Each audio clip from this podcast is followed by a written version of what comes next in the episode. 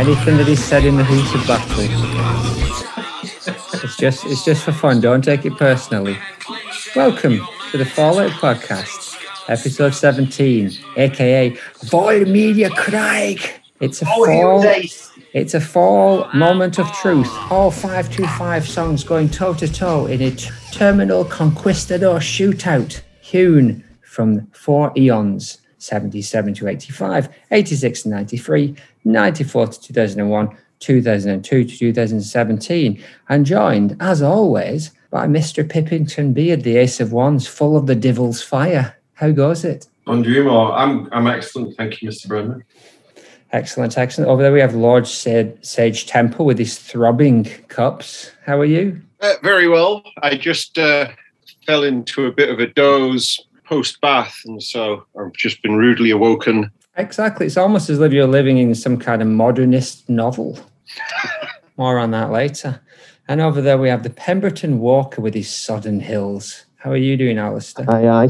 All right, a little soggy. Not, not quite as damp as last week, though. We're, we're all drying out little by little, aren't we? An invisible peel rattling the chains in the back room. So tonight, here's a question for you. Debbie Harry, Courtney Love, Brix Smith. Am I being sexist? Phil Rigby.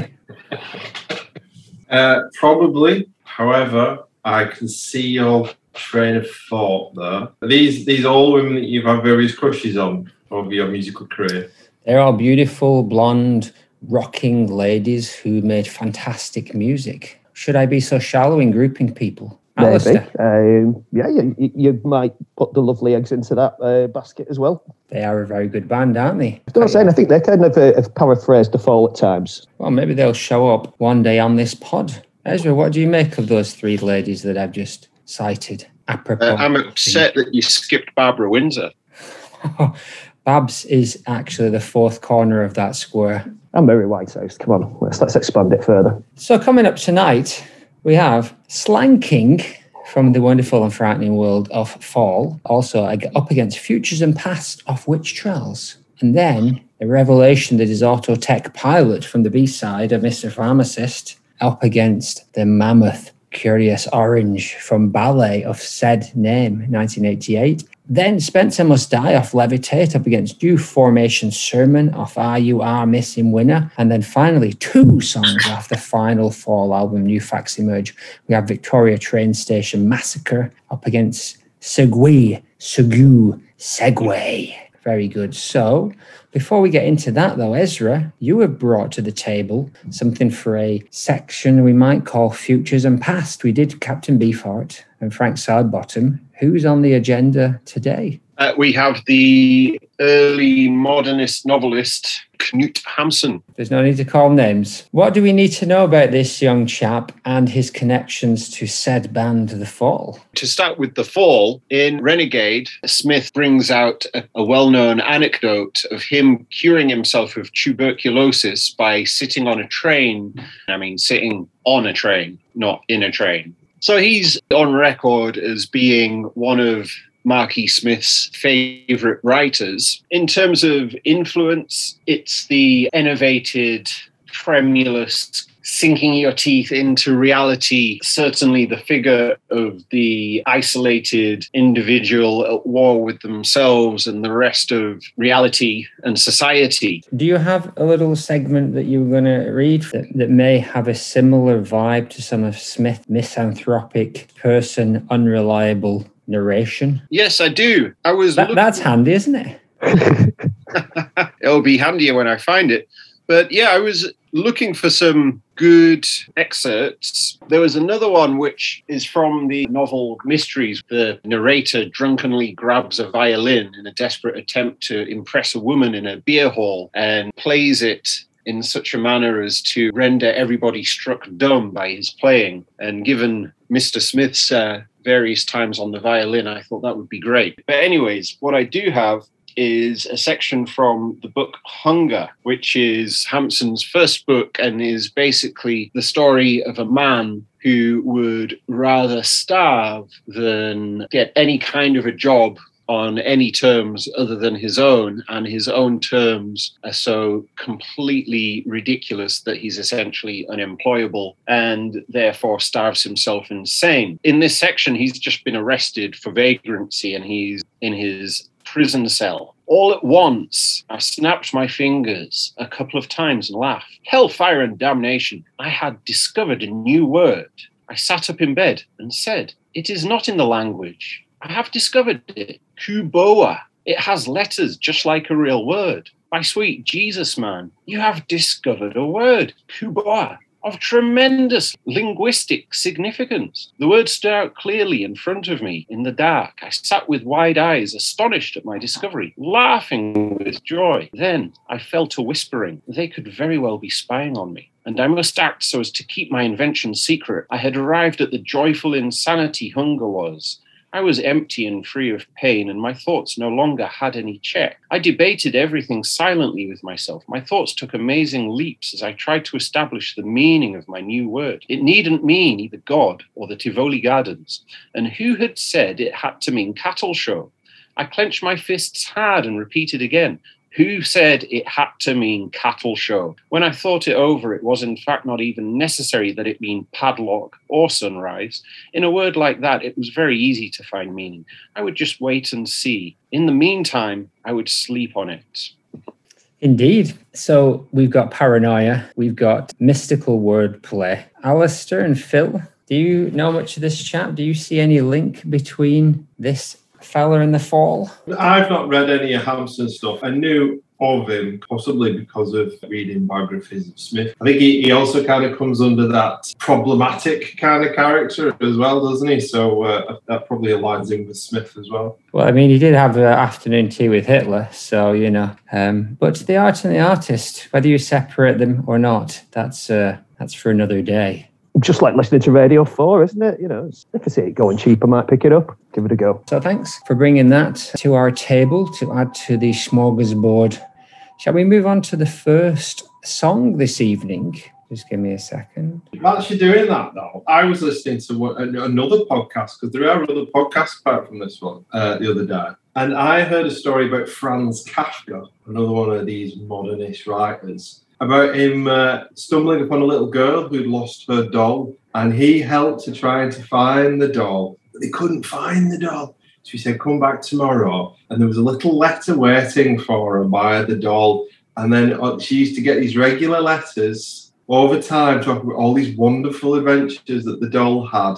And then about a year later, the doll turned up again, but the doll looked totally different. So it's very familiar, doesn't it? Futures and pasts, in it. Let's start with Slang King.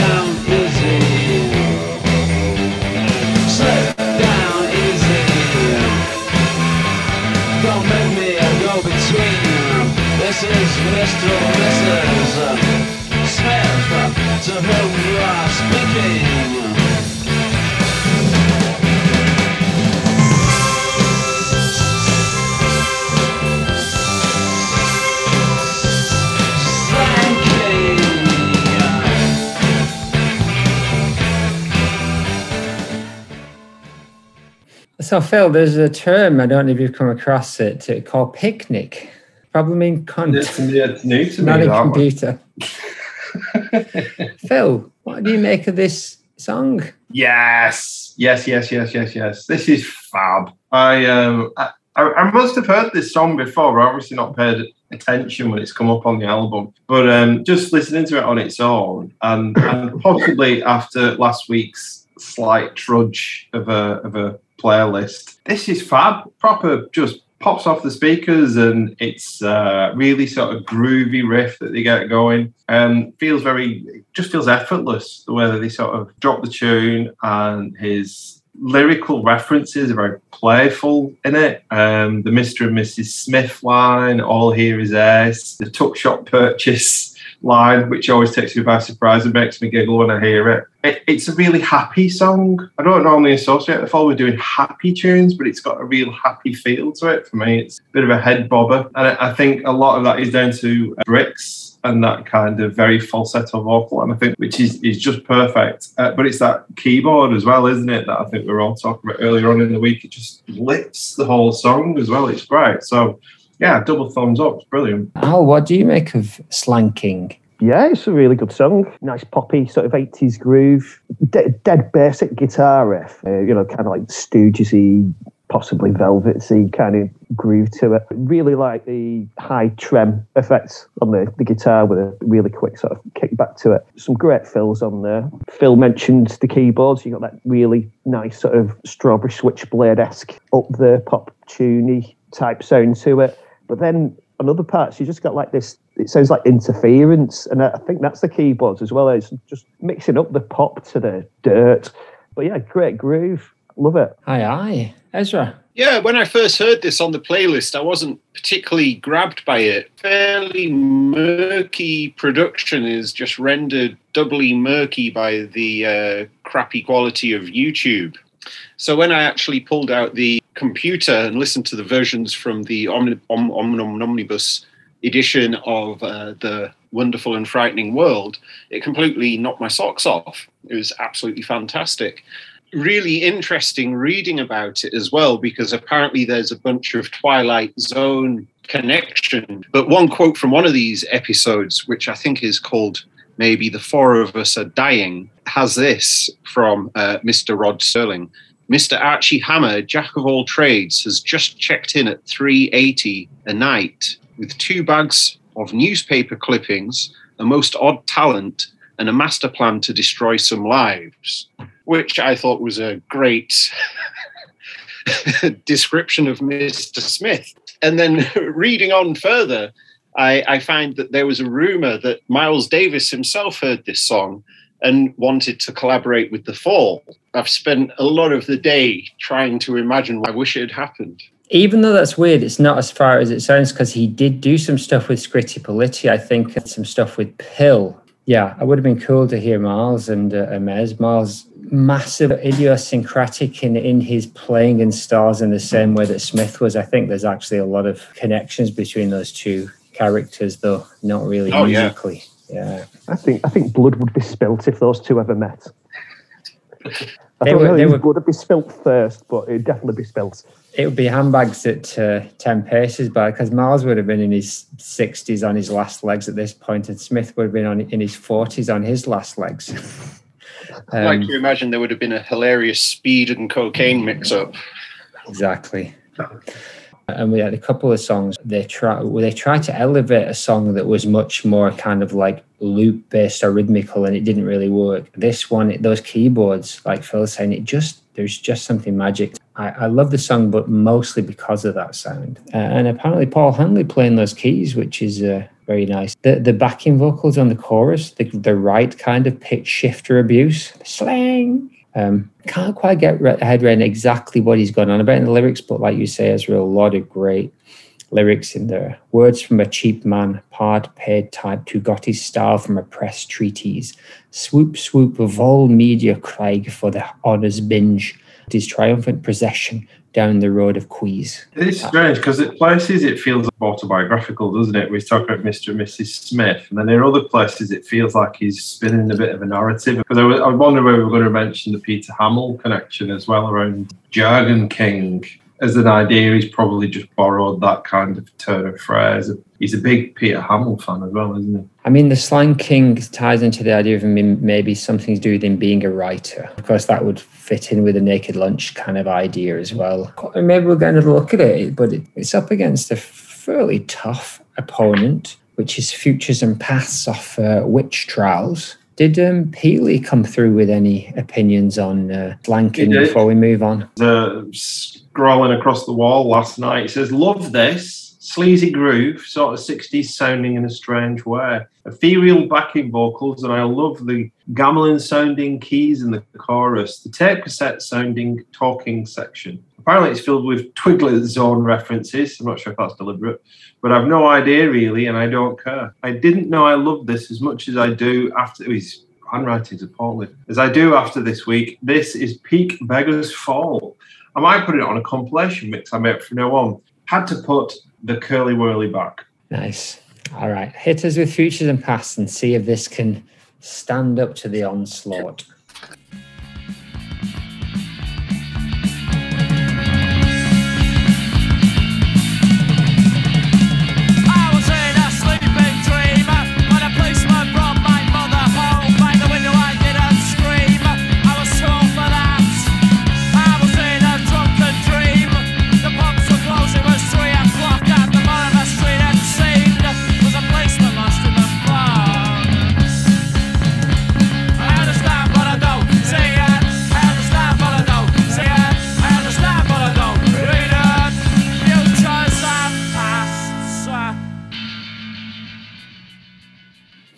It's off the first album, so it must be good, right, Al? Damn straight, yeah. Uh, it's the usual Witch Trials comments. I love the LP. Nice punky tune. Uh, you got those trademark fast fills, the plinky plonky Frank Sidebottom style keys. I love it. I often wondered whether or not they are actually trying to be annoying because you know it's, it's an amazing talent to do it well, and uh, I think they've, they've accomplished that really, you know, in a, in a, a very interesting way on this LP even like for the for the punk stuff, it, it is it's some pretty annoying sounding stuff. But once you get into it, you kind of work out what it is that's absolutely brilliant about it. But yeah, futures and past, great tune. Yeah, it, it uh, right from the get go, even though it's punky and there's a lot of punky-ish pop punky stuff on this album, they separate themselves from the from the crowd, and I think that annoying keyboard that's a big part of it. Ezra, what do you make of Futures and Past? Yeah, it's an absolute banger. Really love it. And yeah, I'm pretty sure, following on from what Al was saying, I'm pretty sure that they were trying to be as annoying as possible. It's a great song, and the lyrics are really interesting as well. Like, it seems to be about the, the cyclic nature of life or of consciousness, maybe, that you're doomed to repeat the same mistakes or maybe in this case the same emotional fuck ups there's not really that much chance of a mistake uh, or sorry an escape. As he says you can cry for your lost childhood. Will you cry for our lost childhoods? But remember how you hated it and worse because you couldn't state it. I understand but i don't see it. Yeah it's fantastic stuff. It's uh, he bangs on again anti-nostalgia quite a lot doesn't he in several songs and this is one where he seems to say uh, it was no better back then maybe phil Yeah, so I'm, I'm generally a bit more lukewarm about the, the more punky with capital P type stuff. But uh, this is, uh, um, um, I've got a bit of a soft spot for this tune. I think this one's one of the better ones that fall under that bracket of uh, the Witch Trials kind of stuff. And on first couple of listens, I must admit, I did kind of write it off a little bit. It's just that's another one of them Daft Punk songs, isn't it, off the first album. But then when I, I, I spent a bit of time reading the lyrics, and I must admit, I, I just warmed on it so much after reading the words because it's it, he throws in a few kind of dummy passes, doesn't he, in the lyrics? It's like when he starts talking about policemen, you think, oh, it's going to be a bit political, this, isn't it? And then it's it's not at all. He just totally misdirects you with all that stuff. And that, uh, like the anti-nostalgia stuff that you were talking about, and the, the line that, as we referenced, that really kind of made me chuckle. The whole sort of, you know, thinking about your childhood, but that was, uh, you know, that was crap too. So I, I, I really, really enjoyed getting into this one.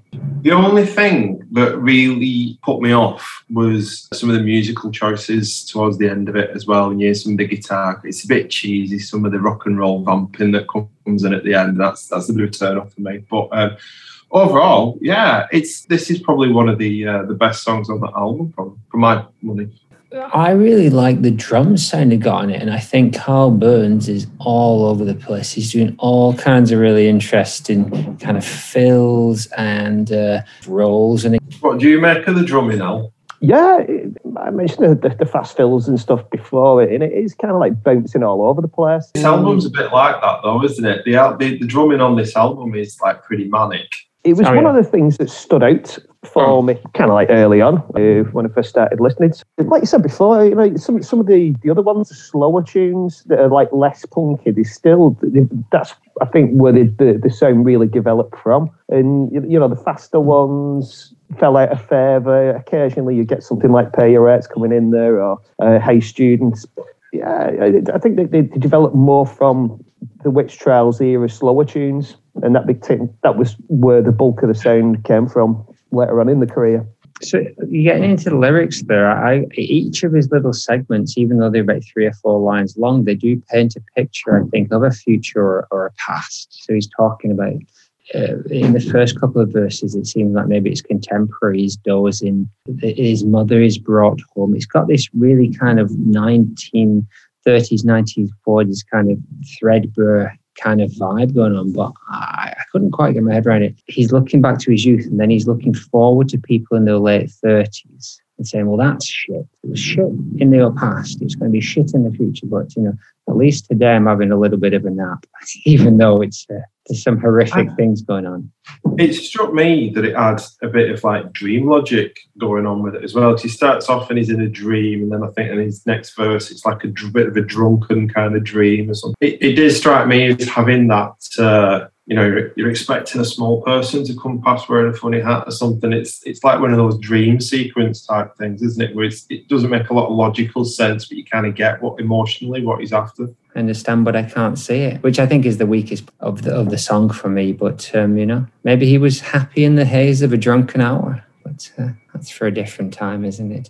What about Peel? What about JP? So Peel says this is also really good and a prime slice of early fall. It almost gets the nod just for the way Mez says futures and pasts. Very straight and punky sound wise, except for the clean guitars with all the mids and nothing else. The drums make me wet, like everything on Witch Trials. Guess what? A lot, doesn't he? Peel. It's very damp. Yes. So let's take a vote. Obviously, he's Slang King has edged it for him. What are you going with, Phil? I'm going with Slang King because I don't like the vampy guitar at the end of uh, Futures and Past. Fair enough, Al. I'm going for Slang King because it's more of an accomplished song. There's a lot of different things going on in different parts for Futures and Past. A bit simplistic. It's a bloody great song, like you know. But um, Slang King is really, as uh, Ezra would say, it's a banger. He would say that, wouldn't he? He may well. Ezra, we'll see. Which one are you going for? Um, I'll go for futures and pasts just to be contrary. Nice. Good, good. And I'm also going for Slang King, so it is uh, an easy escape route for Slang King. Now, if you don't mind, Phil, if you could line up Auto Tech Pilot off the Mr. Pharmacist single.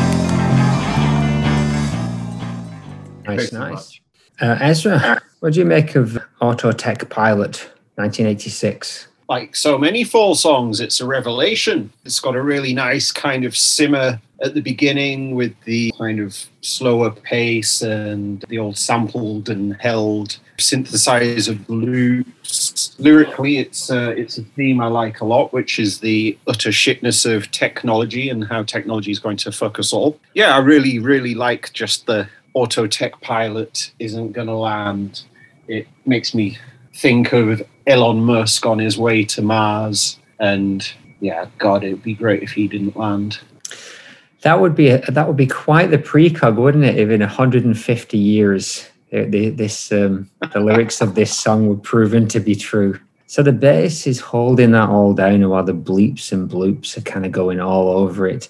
You know, I have a bit of an issue with fall instrumentals usually, but this is perfect because you've got this instrumental section that's really kind of got so much going on. Then it switches to double time and Smith comes in. It's kind of the best of both worlds. There's a drum fill that seems to last about a minute. Sound like they were recorded on the side of the room, and that detuned kind of guitar and like an anti solo almost. Lyrically, it seems a bit like a collage, but yeah, there's definitely hints of dystopian kind of anti-technology police state kind of uh, paranoia. Yeah, the more I listened to this, the more I liked it. Philip, what do you make? I really think this computer thing has gone too far. I, this is this is great. Tune, it's absolutely great, and it got me thinking about. Um, I was thinking, I was trying to listen to the music first of all in it, rather than re- listening to it all as a whole. And the, the more that I focused on that guitar, the more it got me thinking about sort of um, like prepared piano because it's really under under tuned, isn't it? The guitar, you can tell the noises making on it and the way the strings rattle and stuff.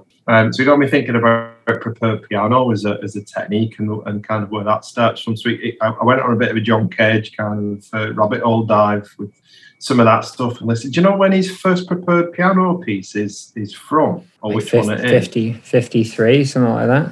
Like 1940, it's really Wow. early, like uh, Bacchanal, it's called. Um, and it came from the fact that they got asked to do some music for a performance in a school, but they could only fit a grand piano in the room to accompany it. So, to add to what you could do with it, that's why he prepared bits of metal within the piano to create the more percussive beats when he was playing.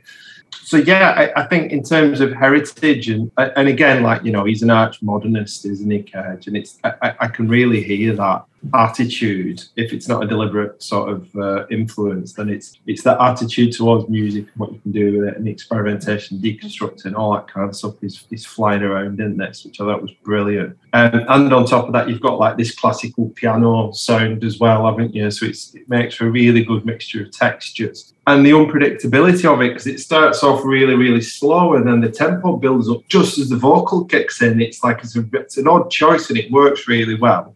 Um, and it's really inventive. And then he does the whole double vocal thing, like later on, like this sort of dissonant duetting type of thing that's going on with his own voice, which I thought was absolutely brilliant. And then um, I, I looked at the actual record it was from because it's not on an album this proper, is it? It's uh, it, or it wasn't on the original release of It's, the album. it's Bend Sinister era, but it was it was a B side, yeah. It's the B side of Mr. Pharmacist. Absolute beast of a record. What a piece of vinyl to own. That's that's absolutely brilliant. So yeah, it- I've not heard this song before, and I thought it was astonishingly good. I think it's uh, it's a proper little gem. I think as as Ezra was saying. So one of the things you're talking about Cage and stuff, and Craig Scanlan is kind of really an unknown quantity in this area. But what I've do know and what I've read is that his musical tastes apparently were the most extreme of the band. He was the one who was into the the more out there music, even though the rest of them still like that kind of stuff. It Well, was, yeah. and that would make sense. There's not many like this is clearly in that experimental vein. There's not much. He's often doing angular stuff and really creative stuff but um, this is deliberately out there. Uh, absolutely splendid. What does jp think about this track tuning in the old Ector sketch, the Autotech Pilot. This was the last track of fall stuff I got early on, and I've loved it since then. The spacious and ramshackle collision of sounds, Space Invader bubbles, slow, simple descending bass, muted and cluttered sounds, then building behind a mysterious chatter about state versus the personal, tech versus the human.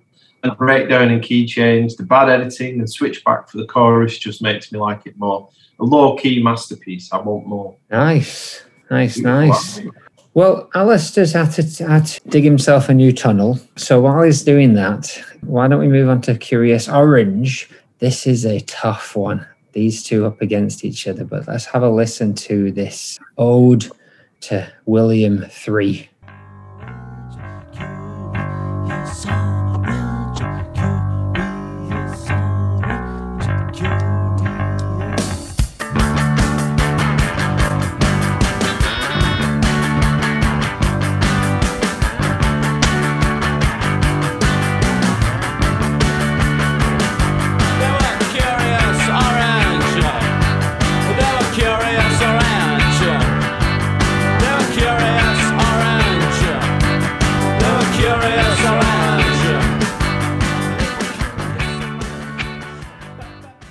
You're a first, Philip. What do you make of the eponymously? That's not the right word, is it? Titular. Is that the right word? I don't know. Is there a word for this? What do you make of the title track to the I thought it was ballet? I thought it was a jolly little number. This. It's. Uh, it, I, I'm a bit ignorant of the Kurios Oranj album, to be honest with you. So I've, I'm coming across these tracks for the first time, and I've loved everything that I've heard so far. It's it's such a strong album. It's I'm very creative, and a touch different, you know, for the for the Peel Court thing. I, I really enjoyed getting into this. Again, I, I'm not as big on the whole kind of ska, dubby, reggae kind of stuff as you guys are, but uh, it had me chuckling. This song, his his uh, idiosyncratic pronunciations and spellings, adding a, a touch of uh, Smithy flavour to it all. I thought it was great. I, and I think you mentioned about trumpets on the bunker chat early on this week, but it's, I, it's, it sounds like a keyboard to me. There's no real trumpets. On Oh this no, they're not real trumpets. They're, they're, But it's uh, but yeah, that beautiful atonal kind of noise that they get going on over the top of it. I th- everything's just great. It just sounds like they're having a lot of fun as well. It does sound like a piece of music where everyone's enjoying themselves, and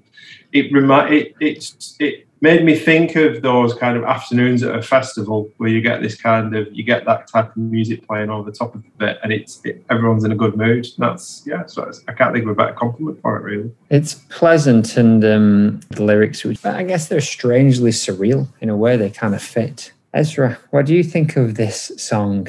This song is an anthem for me. I absolutely adore it to bits. It's so unbeatably great. And here we've got a really nice piece of joyful kind of boppiness. It just really makes me so happy hearing this song. And the lyrics are so fucking funny. Like, their clothes were cool, paved way for atom bomb. They made the Jews go to school. They sent missionary girls to Arab states and the sun-baked men did drool. They were curious orange. They made Hitler laugh in pain.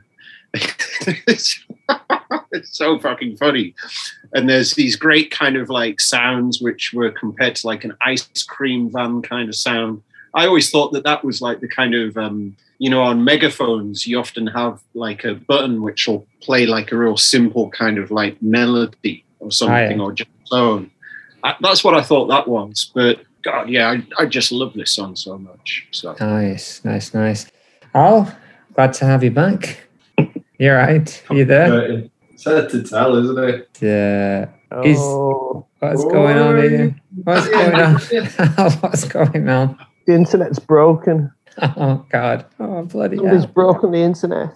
Give us give us your thoughts on both these songs, Al. What do you think of Auto Tech Pilot, and what do you think of Kurios Oranj? Right, if you can hear what I'm saying, uh, Auto Tech Pilot, very soundtracky. Uh, it starts off really nice, repetitive kind of groove going on. Loved all the scraping noise on the guitar, the air tunnel discord and sort of Sonic Youthy kind of stuff. Like the odd synthy sounds in the background. It reminded me of a detective movie soundtrack type thing. But at the same time, it, did remind me quite a bit of, uh, you know, like birthday party or Can uh, at times. But they, they're really going off on one on this, doing something that's, that's very interesting gets very dramatic when the, the vocals come in. And that snare rush that you mentioned that goes on for ages is just awesome. So yeah, I really liked Auto Tech Pilot. Pulling out the technical terms, the snare rush. Knew, I- knew I shouldn't have gotten into this drumming thing with you, Al. Can't compete. Kurios Oranj, maybe made chuckle because it, it always does. Yeah, I remember the, the Fist of Fun skit. Uh, I don't know if anybody's mentioned that. Not yet. No. Um, that was always quite amusing. Uh, love the sound of the bass. Uh, you've got like really like tight, disciplined drumming, and it's not like a dead standard sort of beat, so it kind of like keeps it interesting for you. The lyrics amazing. Love the vocal delivery. The use of megaphone again, brilliant. But yeah, thi- this is like a very very special song. Nice, good. Curious Orange, I think it was on the Richard Not Judy one. They used to do the live one. I, I didn't know much about the fall back then, but that was one of my introductions to. Um, are you going to give us a give us a clip? Go on, Phil. We're going to see if I can find it. Get your lovely Is that it? Got some more. We we only got about a second of. Here we go. Curious Orange. I don't know who does it. It's not. It's not Kevin Eldon who does the orange. It's the other chap. It's the fat dude who uh, does stuff. I am in love with the world.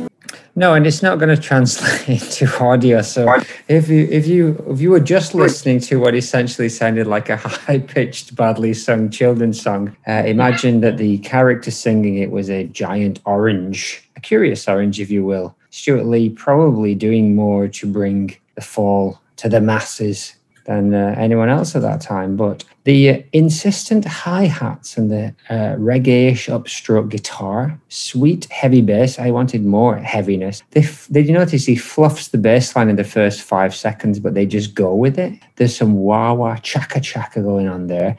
Atonal keys and the synth trumpets. It is it is symphonic. And uh, that's even before you get to the huge big dick orange energy in the lyrics of uh, they rode over peasants like you. I love the way he says like you, not like us. You would have been Smith. You, you would have been a peasant by then. I wouldn't. Apparently, it is about the idea of genetic memories being passed down, and this again the cyclical nature of time, and this idea that we all share some kind of common knowledge. So when he's talking about inventing the atom bomb and um, Stuyvesant cigarettes and stuff, he's basically lumping in anything connected to Holland at any time uh, is fair game for this, or Protestantism, or Ireland, or anything that falls even slightly in the remit of this story. It reminded me a bit of uh, of like a Borges kind of joke, you know, Jorge Luis Borges, who's uh, who I'm sure Smith is uh, well well aware of, but that's the kind of lark that he would pull in writing, isn't it? Yeah. Quite a decent curious clip. Are you ready? Go on then. Go again. Please welcome the part of the show everyone's calling to co.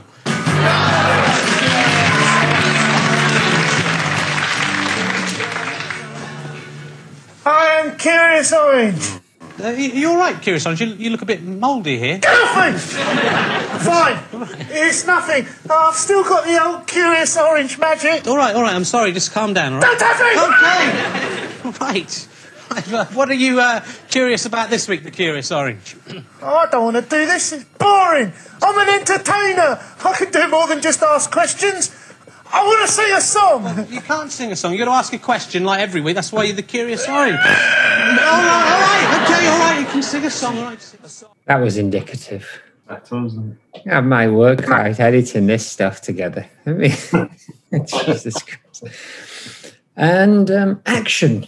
So let's take a vote. Al has once again gone to um, examine his gold fingers. Let's see what Peely says there, shall we? All right. Another belter. This time, a skank catalogue of deeds that feels pungent. The synth horns are pretty funny too, and sound utterly rubbish in the best possible way.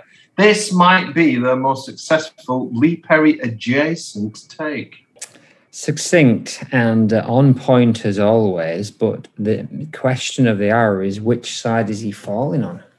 So he has picked Auto Tech wins comfortably for me, only because it's way more interesting than unique. Oh la la. Ezra, where are you going with this? I would say they're both interesting and unique, and unsurprisingly, I've got to go with the Curious Oranges. Exactly. You did say earlier in the week that it was one of your big hitters, but I wondered whether the Autotech had wormed its way in. Oh, the Autotech's a wonder, but unfortunately, yeah. It's the nature of the beast, isn't it? Phil?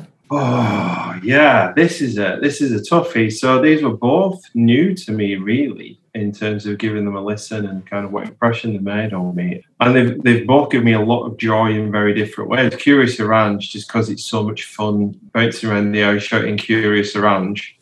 Um, and also because it sent me on that whole John Cage rabbit hole. I think I'm gonna have to go with Autotech. Knew you would. I knew you would.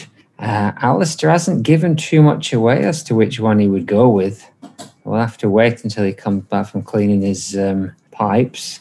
And I think I am going to go with Kurios Oranj. So it is up to Alistair, interest in Aspinall, if he ever returns, to put us out of our misery. But for now, we can do nothing but move on. Then move on, we shall. Put that curly whirly back and give us Spencer Must Die.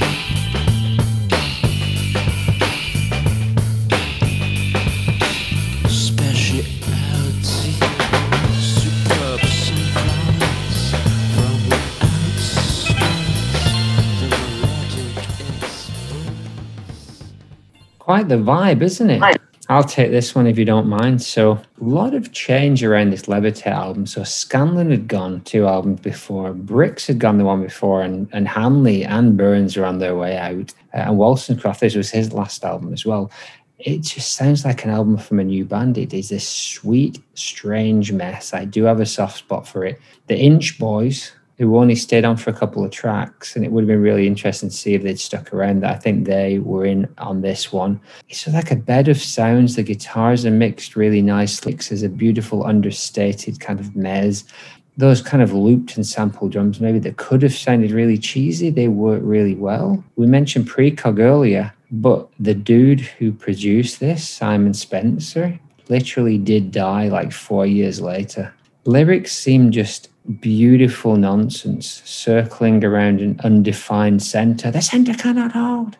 Radiator, Sean Connery, Mine Zine, Amber Dash, JJK Mel, aka Mel BLE, Raspberries in tins. Raspberries in Tins.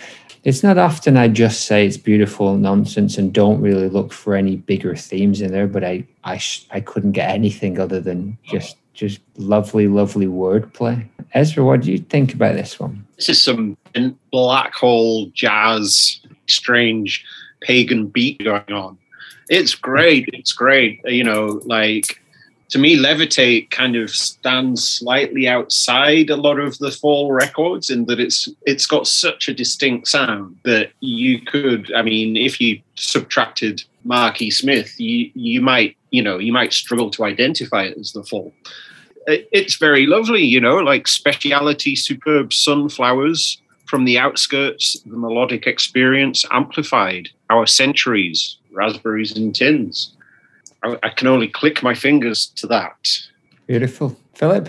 It's like an E. Cummings poem for me. This it's it's got that really strange, wonderful mess of lyrics. It tricked me a bit this record as well. The first couple of times I listened to it, I wrote it off as oh, of all the Happy Mondays kind of stuff. This is the Happy Mondaysiest. But the lyrics, because they are so just random and non like Edward Lear and nonsense, even more than that. It's like a, a cut up without any any point to it at all. But it it just all works in this really bizarre way. And the musical structure is dead strange as well. It's like it keeps changing gears, the song. It's it's not a standard verse chorus kind of structure. It, it feels like more like an A B C D E F G kind of structure.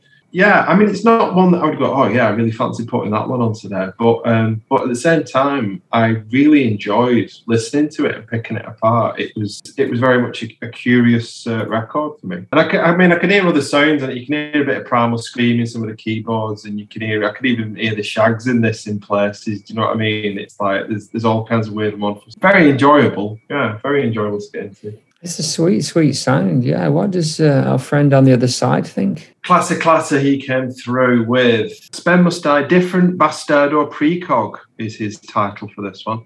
This is filthy, sleazy, and great. Totally inscrutable lyrics. Couldn't fucking scrut it, boyo. And weird when the guitar enters and freezes on a chord. No idea what else to make of it, but I could happily listen to another 20 minutes of it. Nice. It's ticking all of our boxes. This this set of songs tonight, and uh, most of the songs tonight, other than Kurios Oranj, I didn't know that much of, but they all really did something nice, and they're not big hitters. It's just like if someone's made a really nice lo-fi background fall kind of tape. New formation sermon up next off You Are Missing Winner. It's a it's a different cat, but it has some of the same vibes. Cue her up if you don't mind, Phil.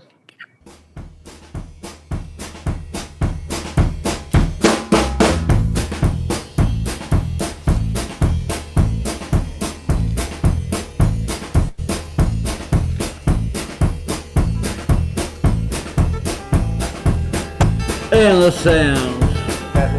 The beach, the arms outstretched. Fists on waist, elbows in triangle. The bracing chill of the market has no friend. Like pictures of yours from the 50s. The teeth are out, the gloves are off. What are we saying about this one, Philip?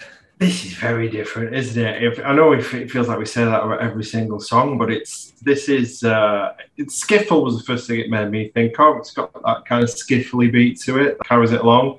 Some very nice acoustic guitar playing. I'm not sure who's playing the guitar on this, but it was uh, some quite nice, bumpy blues stuff. Not like cheese ball that's at the end of Futures and Past. This is uh, that's some quite nice playing and, and stuff that you don't normally associate with the fall sound either. I know they do lots of rockabilly and rock and roll and that kind of stuff, but this is this is feels a bit more Mississippi to me. That kind of uh, guitar style which was very nice to hear. It's a bit of an odd, uh, odd vocal performance from Smithy, isn't it, with his teeth out and that, and uh, allowing some more Lancastrian vowels to creep through. I thought with some of his uh, his pronunciations, and then the uh, the driving south riff kicking in about halfway through there as well from uh, the sort of Jimi Hendrix kind of angle. So a, a, a bit more of a odd cocktail of music going on. So it, it, reminded me a lot of Johnny Cash. There's something about Johnny Cash's vibe that I got about his vocal delivery in this. It's almost like that hard man of country and western kind of stirring down the microphone and telling you how it is kind of uh, vibe. Although I, I couldn't and it tells the actual words themselves. Not really sure what he's on about. But I, I enjoyed that, and it also had a bit of the vibe of. It reminded me a bit of Bukowski's poetry. There's famously books and books and books by Bukowski of this poetry that he would knock out when he was drunk. And um, it just struck me as like one of those random poems that you would find in one of his multi volumes of poetry. It's not amazing, but it's not terrible. It's not embarrassing. It's just a bit of a document about what was where they were at in the studio that day. It was it was all right. Yeah, I've, I've noted the lyrics and that they do seem like a snapshot. It's like a photograph, a description that's just a miniature of of a of a second or so of some some event that's potentially somewhat meaningless, but but again resonates with the with the writer. Yeah, really like that. Uh, Ezra, what do you make of this song? Yeah, this is certainly another another oddball. Yeah, I also picked up on the the skiffliness of it. Very nice, gargly kind of performance from from the Smithster. Fearsome waist, elbows in triangle. Racing chill of the market is no friend. Like pictures of yours from the fifties. Smashing stuff. It's another outlier in a in a band full of outliers. Country blues, picking rockabilly. I totally get the Carl Perkins, Johnny Cash, Sun Studios kind of vibe, and lyrically just just beautiful. uh, If you just take those lyrics as one image of, I mean, imagine in a fifties beach. You know, we've got a bunch of photographs at my mum's house of my nan and granddad on the beach in Blackpool in 1950s. I think it's really, really a, a sweet tune from an album that's not got a lot of love from us so far. Um, Alistair. So we're just talking about new formation sermon. What's uh, what's your take on that uh, country rocker? You're on mute. You're on mute. You're still on mute. We don't know what, we don't know what you're saying. Oh, the Did I tell you earlier this week? Earlier this week, I phoned up Alistair, right, first time, and I spoke to his ear for 10 minutes before he realised that my face was actually popping through the other screen. And yet somehow he still remains on mute. Mute. do, you, do you need us to send someone round? No, no, round. Uh, I, was, using, I was using for you there. Uh, New formation that's not sermon. my fault you don't understand Makaton. You need to watch more uh, something special. But yeah, uh, new formation sermon. Yeah, very kind of Johnny Cash country R and B kind of sound. Very kind of Fat Possum. Nice production. It was a really good effort. It's good at what it is. Sweet. And uh, in it's almost as if you're playing some meta game with this song Futures and Past, talking about time displacement, and you're uh, we're having to jump backwards and forwards all over this thing. We didn't get your answer on where you were going with Auto Tech Pilot or Kurios Oranj for the last time round. Who would you vote It was Kurios Oranj. That wins it. Yours was the deciding vote. You've made Ezra's day after after right. months of disappointment. He's It was, finally it was got a one very through. difficult one because there were two really, really strong songs.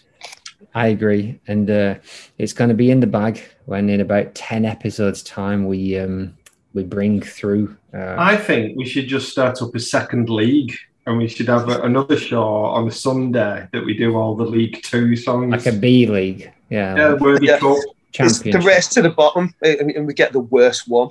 There's been there's been a bunch of them, but I haven't had one for a while. Thought that one Real out. Too stinker. good. Too good. No, can't have that. All right. So, did you? You didn't tell us what you thought of Spencer Must Die, right? You're off jagging Yeah, off on yeah. your balcony or whatever it was you were up to for the last quarter of an hour. What do you What do you make of the Uh, song Spencer Must Die? I again I quite liked it. It was funny. Black lace keys, nice groove, two chord slide bass thing going on. Um, I thought the, I thought that the sound was a bit weird. Yeah, the keys and the guitar that was all a bit mad. Beautiful. I threw I threw Phil off there with that musical term. He doesn't think I know stuff like that. What was yours before? No, you, you know about music, but you just don't like it. Oh, I don't like it. That's right. Snare, snare rush. He didn't. You know what? Phil didn't even notice that wah wah guitar, that track in Kurios Oranj. I don't think he listens properly a lot of the He's time. not going to let that lie. is he? Uh, it, it- it looks at it in a very simplistic way. I find He find. does, doesn't he? He approach. I like his. He approaches music like a like a child, like a toddler. I don't like Well- creativity. That was what you Yeah, said what- a number of weeks ago. Exactly. I stand by that. Toddler that's not old metal, have- it's uh, milestones. Exactly. Can I Right have some there. songs by The Offspring? So Come what? on. What are you all talking about here? Let's move on. Enough of this. What does John Peel think? We're losing listeners. They ought to turn it off by the second. I can see the numbers dropping in front of my very eyes. I feel like I'm watching one of them episodes of Doctor Who. I've, I've totally lost where we're up to. What song have we done? We've just talked about New Formation Sermon. We've already Right. talked about Spencer Must Die about 20 minutes ago. Right. and um, we don't know what Peel thinks of New Formation Sermon. It's so far anything to do with Ed Blaney has been very dismissive of. But Well, he's put this time in his inimitable way a bit of skiffle fluff, does a thing, and then fucks off. Happy when it's on, don't really miss it when it's gone. eh, fair enough. So let's take a vote. Phil, where are you going with these two? I am going to have to go with Spencer Must Die, I think. Okay. Ezra, how about you? Likewise, Spencer must die. Oh, la la. Alistair? Spencer must die. And uh, the suggestion from Peel is that he went that way too, I think. Am I right? Ben gets the win. Okay, and I am also going with Spencer. So it is a route, even though there was some charm in New Formation Sermon. All right, two very, very short songs from the very end of the Fall's career. The last LP, New Facts Emerge. Um, Victoria Train Station Massacre.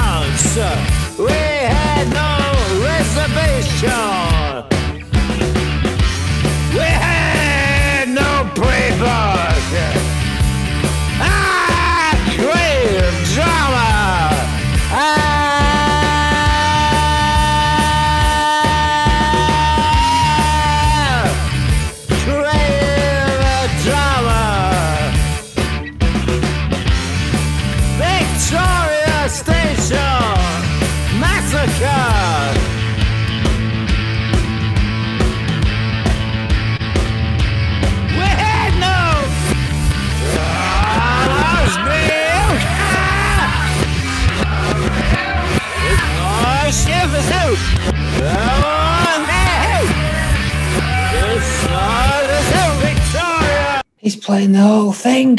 He's playing the whole thing. Mark Edward Smith, you magnificent bastard. Rest in peace. Ezra, what do you think make of this? Well, there's nothing really not to like here. Um, the the backing, the music is maybe perfunctory, but it's perfectly rocking. Marky Smith spreads his gnarled wings over it and completely owns it, craving drama. It, it's quite hilarious, and it's got maybe, for my money, best ever use of a backwards section in all of recorded music. So yeah, you know, you're pretty much quids in, and it's short. It is short. It is at just over a minute. It is a great garagey rock stomper with violent Smith vocals. Even though we, we talk a lot about experimenting a lot and doing the grunt and stuff in the last few albums, it was really only this really last album where he pulled out the full on, I'm going for it on this one. And something that I think Steve said the other when we was talking about, or was it? I think it was Steve who was talking about it. That he was, he was, you know, obviously really sick when they were recording this album, and I wonder whether that's why it's a minute long. Oh, and that kind of makes me a bit sad. So it's like I get to the end and I was like, ah, maybe that's a minute long because that's all they could get at that time. But I'd like to think of happier times and think that he was like, nah, that's enough. Minute's enough. But uh, that's not really. You would imagine if this was recorded six years earlier, it would have been eight minutes long. Uh, but I think it works as a minute. And obviously, the track was recorded and the artwork sent off for manufacturer long before the terrible events in Manchester. Literally releasing this album the same week that uh, a bomb went off uh, next door to Victoria Station. Uh, I think the idea, I think the the story of the police questioning him is probably a little bit um, apocryphal, but um, but still great track. Alistair, what do you make of this Victoria train station thing? Yeah, well, I respect the architecture. Um, I loved it. Yeah, the, the sort of glam rocky kind of beat that's going on. Yeah, and the, the, the screamy, shouty stuff. Uh, it does sound like he's, he's proper going for. Uh, you definitely get value for money with it, like uh, even though it's a short one. Uh, I, do, I do like it. Would you go as far as to say it made your day? Uh, it definitely put a smile on my face. Well, that's that's all you can ask for, isn't it? In these, Well, these some days that's all you can ask for, but you know, other days, you know, you might want an ice cream as well. Yeah, you might rate that. I have slightly higher expectations, but um, Phil, Yeah, a medal. medal, a plastic, a cheap plastic medal that's given to everyone. What's the world Yeah. come to? Philip, would you like to critique this track? Thank you, Brandon. Uh, fucking amazing. It's absolutely amazing. Ezra said there's nothing here that, that isn't to like, and I totally agree. It, the delirious vocal that could strip pain is absolutely amazing all the way through it. It's it, it's like he's just cut loose. Yeah, everything everything totally works, and I, I'm a, I'm a total sucker for, for reversing things in songs. I think it plays to that early fascination of tape recorders and four tracks and things like that, and being able to manipulate the sound. And it's it's just completely well played here. It's perfect. Yeah, and I I think the the whole kind of subject matter when I was listening to it, it, it just struck. It struck me as the kind of mundane thing of people rocking up to a train station without the tickets and getting into an argument with the ticket guy. That he's then turned into this huge fantastic piece of kind of uh, fantasy. Uh, that's that's more what, what kind of struck me out of it. I, I can't think of another vocalist who kind of, and you can be poetic about this, but who kind of ran himself into the ground with punk living and made a complete virtue out of it in his in his artistic output or in their artistic output and and sounds even more magnificent because of it. There is there is just something mind blowing about the fact that he can. It's like the true artist, isn't it? You, t- you can turn gold out of anything. Just give me some pieces and I'll turn it. Turn, turn gold into shit. Back to talking about shit again, aren't we? After a week of, of just solid shit jokes. Listen, Phil, play the last song. Uh, I- I'm doing air quotes here. Christmas bolero, bolero.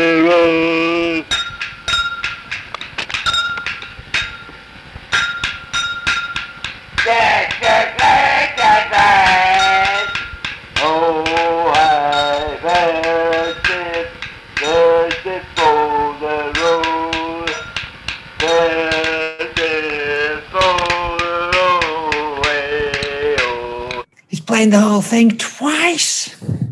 Oh, shit. Mark Umbiro and Wineglass, as the drummer Kieran apparently tweeted uh, in celebration of this track. On its own, obviously, it is just Marky Smith shouting. But as a tee up for the next song, Fol de Rol, which is an absolute stormer of a track, it really does work. And I think had they just tagged that into the beginning of that track, it would have made both tracks stronger. But obviously, by itself, it's quite hard to compare to uh, anything else with the indecipherable lyrics and uh, uh, somewhat messy, messy if lovely vocals. Al, what do you uh, what do you think of this? I loved it. It's very much like the outsider music kind of approach, uh, if you can call it that. You could say it's lazy. Uh, but I like to think it's very interesting, very creative, uh, and I do like it when you get something that just you're like, what? Why? Why are you doing this? There's, a definite charm to it. I, I really liked it. And again, it's it's uh, another of the short ones, and it, it is a shame that they didn't kind of uh, use similar approach to say, systematic abuse. To me, it's art. I totally agree. And it's like, this is a 60 year old man making his 40 odd album on his way out. And that's how he decides to open it. Kudos. Big steaming balls of kudos to you, Mr. Smith. Phil, what do you make of this? I, found myself listening to this very late one night this week, and it put the absolute shits up me. I, I, it's it's really quite scary to listen to late at night on your own. Uh, it, it's like a cursed field recording or, or something out of a dodgy horror movie or like a giallo soundtrack or something like that. It's so on, on its own, I, I found it quite eerie and odd and disconcerting. I think in the context of an album and leading on to something else, it's uh, it's a bit like their other sort of skitty kind of songs, really, isn't it? It's kind of blinking, you'll miss it a little bit, but um, yeah, it just sounds really weird and eerie. This one, to be honest with you. And interesting to start an album with a song called Segue.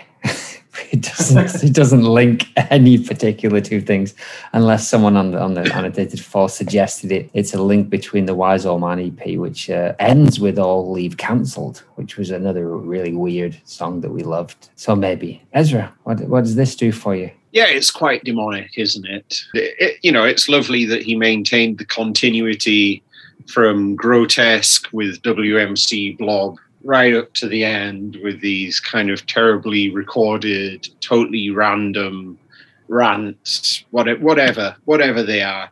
I mean, it, it was an interesting pairing these these two because they both caught me on the back foot, expecting, as you would, something even with the fall, something slightly more song like and something lasting maybe up to two minutes rather than. Um, but yeah, you know, it, it's great. It's a great start to an album, I reckon. Yeah.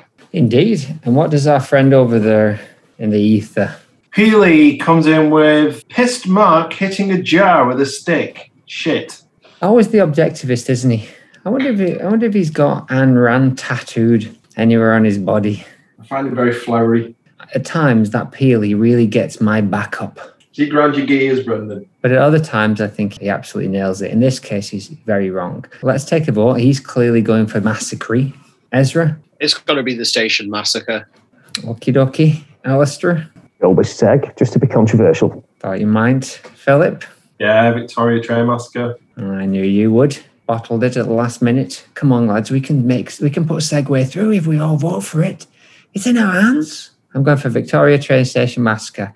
So um, it's gone through, and so that means this evening we have, and you might have to remind me on this, we have Slanking, Kurios Oranj, Spencer Must Die, and Victoria Train Station Massacre.